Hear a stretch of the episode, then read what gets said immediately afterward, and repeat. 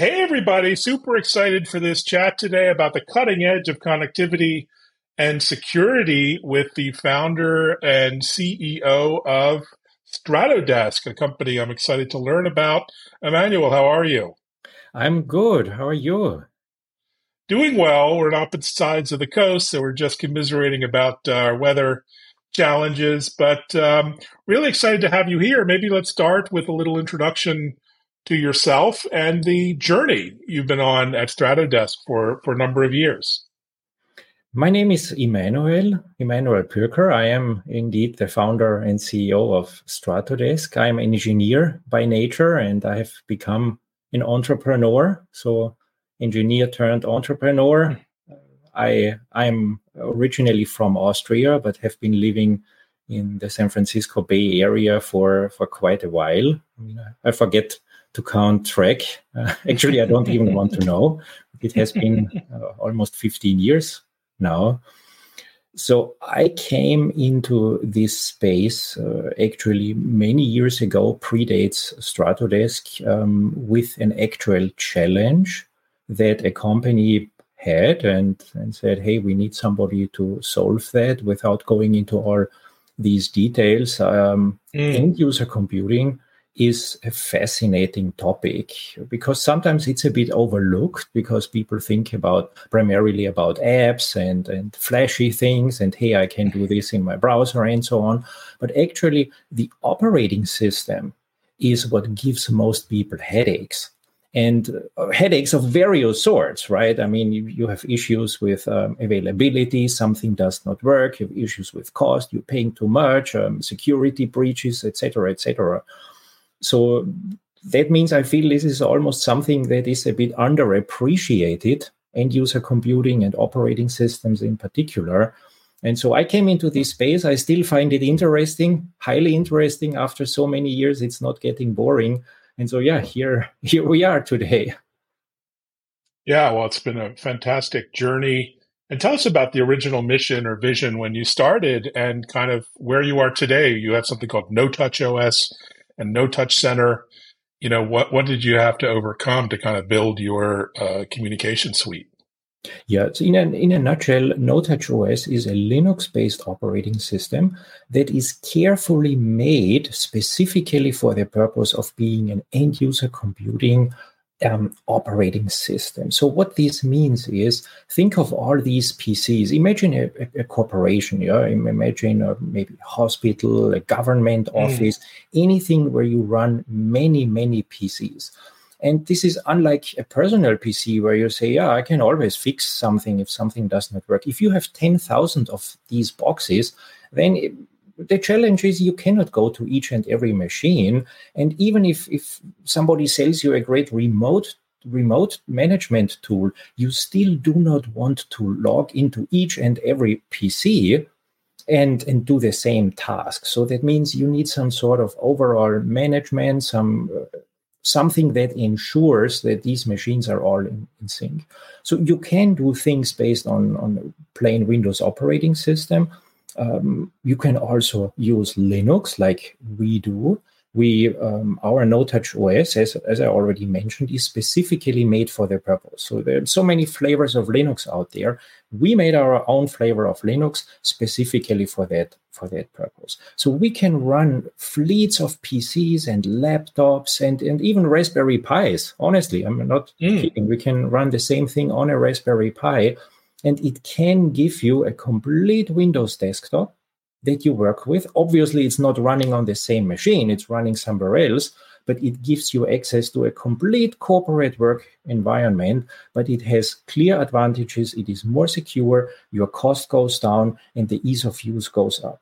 And since we don't sell any kind of hardware, so we give you a piece of software that you can and actually should install on something that you already have. Because every desk today, uh, look in any skyscraper, any office building, mm.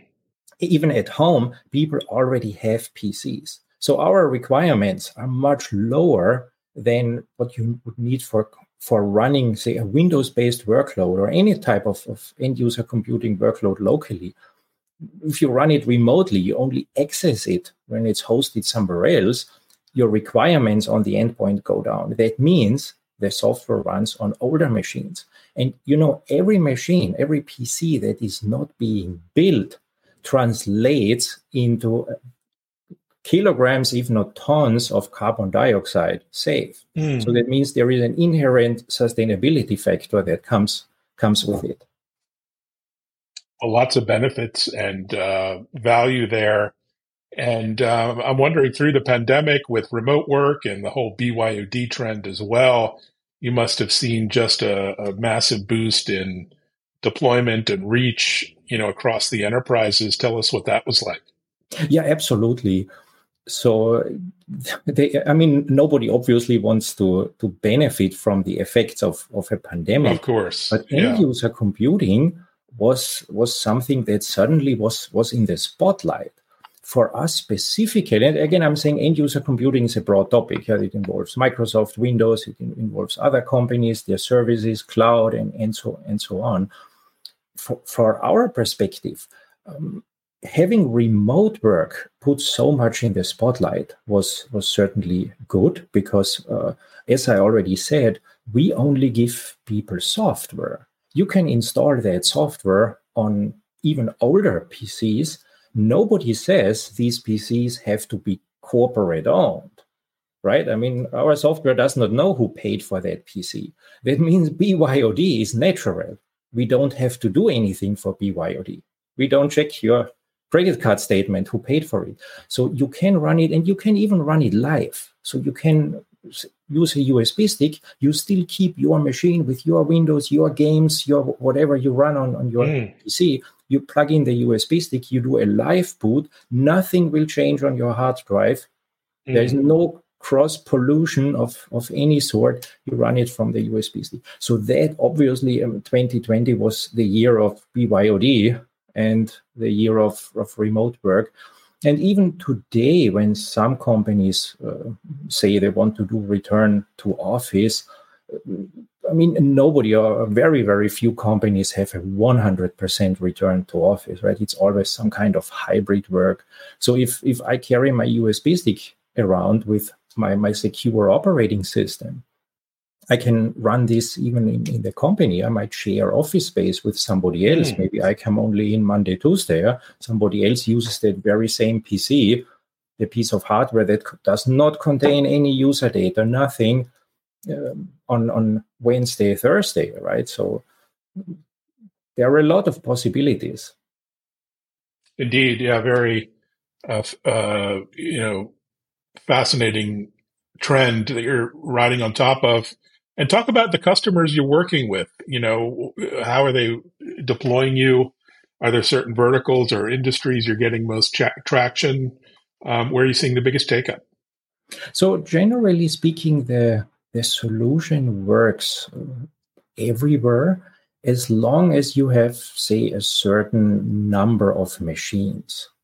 I mean, mm-hmm. I certainly run the software for myself too, but you know, it really makes sense, as as I said in in my initial statement. It, the beauty comes in if you have multiple machines. So that's clearly a corporate thing, a B2B thing. And the more the merrier yeah the more machines you you have or the more pcs under management the better. But actually it starts honestly i mean you see the benefits with uh, 20 pcs with 25 machines. Traditionally you know, say 10 years ago 5 years ago the markets or our customer base skewed towards larger corporations mm. verticals um, healthcare this was one of the, the very early uh, verticals adopting that kind of, of model finance, manufacturing, government. And government, federal government, speaking about the US, but honestly, it's not just the federal government, it's so many local governments. I think the United States, there are somewhat 17,000 government entities. That means cities, um, independent government bodies, like, say, your water district, your sewer district, mm-hmm. and so on. And they all have the same issue. They nobody runs after them and says, Hey, I give you money so you can buy new PCs. I give you money for more SaaS products and more money for new Windows and Windows 11 and so on. Right? Nobody does that. Yeah? It's all taxpayer money. It's it's the opposite. So how do you run your 50 PCs, your 500 PCs, or with larger organizations, 5,000 PCs? How do you run these as efficiently as possible where you, as I said, don't go to each and every single machine and do something and get the screwdriver out in a software sense and, and change something. Oh, great points, and uh, so true. So let's talk about the ecosystem. You know, very complex, uh, uh, rapidly changing.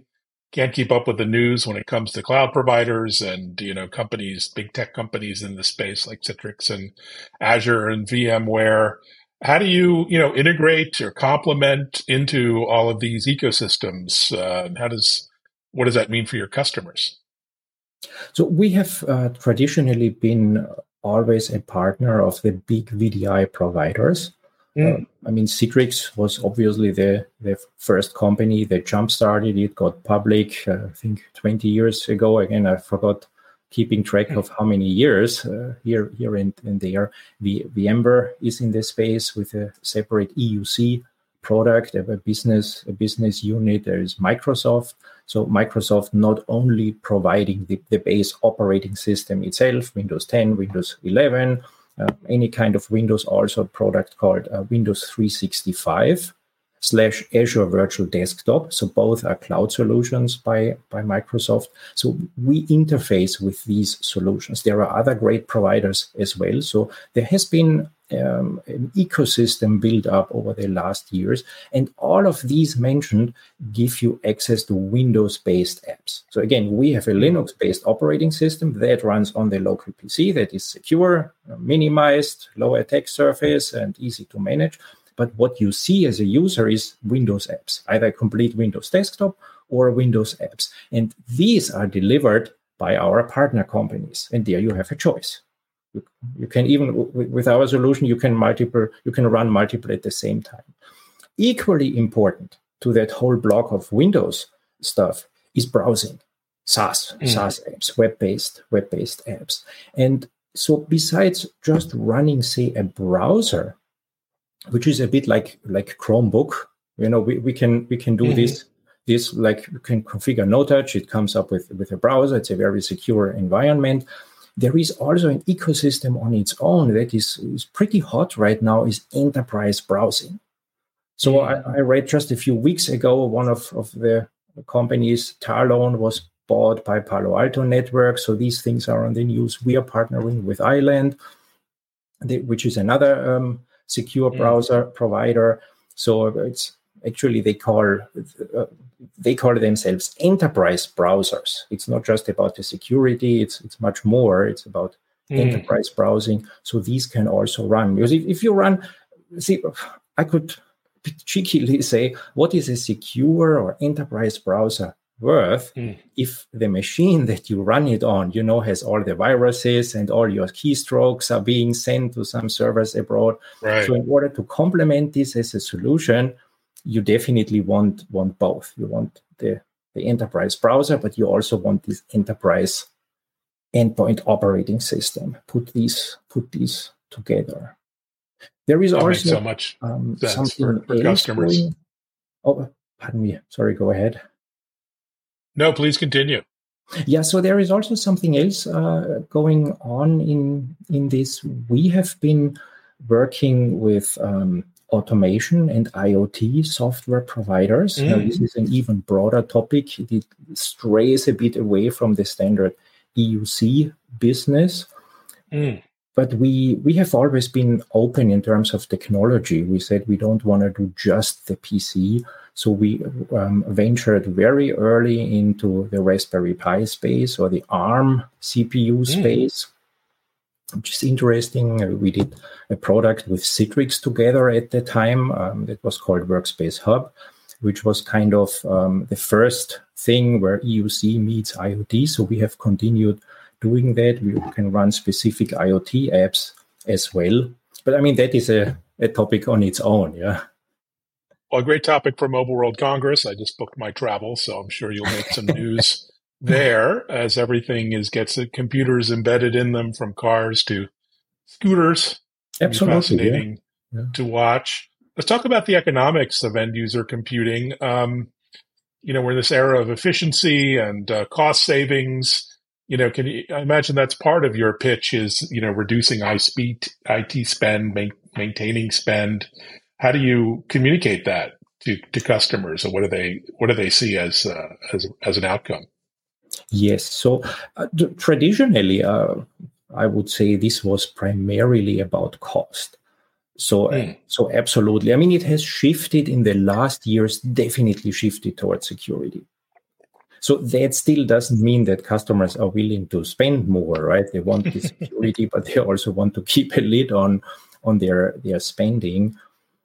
So there there has been, I think, 20 years ago, a study by Gartner Group that somehow jump started this this whole at the time it was called thin client business where they, mm-hmm. they found out that only a fraction a quarter or, or, or of the total cost of ownership is the cost of the pc itself so you see the $500 machine and but it cost you over its lifetime over its three years $2000 and uh, again it's it's uh, think in multiples yeah i think you have uh, 80,000 PCs to, to manage. So that, that is a lot of, of money. But we have consistently shown that with that type of solution, you can definitely save at least $400 per endpoint. Wow. And this is something that you essentially cannot ignore, uh, especially because you don't lose anything. In fact you gain security. Right? You don't lose. I still have my windows yeah? It, it just comes from from somewhere from somewhere else from a different machine from from a cloud provider my local data center. The machine itself is more secure. There's no user data and so on. So i'm not, i'm not really losing yet i am saving i'm saving money well no brainer as as we say um, i'd love to uh, get some advice or insight from you as an engineer turned founder on that journey and any advice you may be able to share with aspiring engineers, uh, entrepreneurs in the tech industry. You must have uh, seen a lot and overcome quite a few challenges to get here today. Yes. So, my personal philosophy is that there are three main things you need to focus on. And this is product, product, and product. because, you know, if you don't get the product right, I mean, you you can obviously invest more in, in making noise around it and, mm. and taking people out and, and making expensive gifts and, and so on. But ultimately, um, people will notice, right? like uh, you know this saying all head no cattle and so I, I believe if you turn it around and if and maybe this is because i am an, an engineer yeah and I, I, still like playing with linux honestly i do home automation i have also hobbies that center around around mm. this this linux and and tinkering with with operating systems so that is, is clearly a technology focus. And I believe ultimately that benefits also the customers, especially in a market like this. This, this is really the long game. Yeah? If, if, if you put your mm. trust in, in Stratodesk, um, you want to know that we don't go away. So we have the track mm. record, but also from a forward looking perspective, I will certainly focus on, on the product and and I will yeah, always well, focus on, on on the product. So this is, I guess, one thing. It's for for the long for the long run, and then from from other perspectives. I mean, obviously, everyone on their journey needs to learn their lesson about sales, how to build up your sales, how to build up your marketing, also your finances. This is difficult, mm-hmm. right? If, if you just start your company, you do not have a CFO, but but still you need to surround yourself with with people with trusted advisors.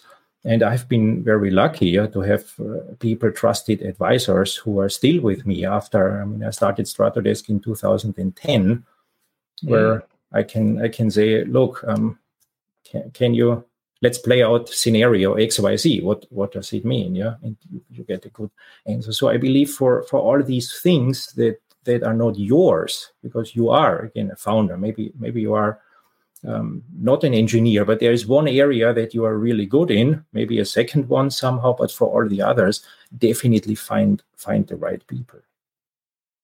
Wonderful advice. Um, so we're in 2024 full steam. Uh, I know my calendar is all booked up through March, but what are you excited about? Uh, any travel coming up or events or what's on your mind? So I I actually uh, try to not travel too much. Mm. So I I have uh, collected now post pandemic more and more airline miles. I'm trying to put a cap on on that. I am traveling a lot between Europe and America. So this alone gives me much time spent on on airplanes and on on, on airports. Our market is is changing a lot. I mean, if you follow the news, Citrix has been bought, VMware is spinning off their mm. EUC business. That also means trade shows are changing. So we have traditionally had um, some very specific trade shows. Um, so the usual places, Vegas, Orlando, and uh, VMware trade show in, in Barcelona, which is always nice to go there in, in November. So these these are the things. Our trade shows are also good for for people meeting, meaning Stratodesk people meeting each other and hanging out because we we are now we are not fully remote. We we still have office locations, like we have an office in Nashville, Tennessee, so I plan to go there, and this is always always nice being being there. Also, um, I say Europe, of course, I like mountain climbing, so when I'm in the Alps, I cannot resist to to ah. be there. Of ein bisschen Deutsch. Welche Alpen findest du am liebsten? In, in der ja, Schweiz die, oder in Österreich oder Deutschland? In Österreich, die Südalpen. und sogar Slowenien, Italien. So now we have our secret language.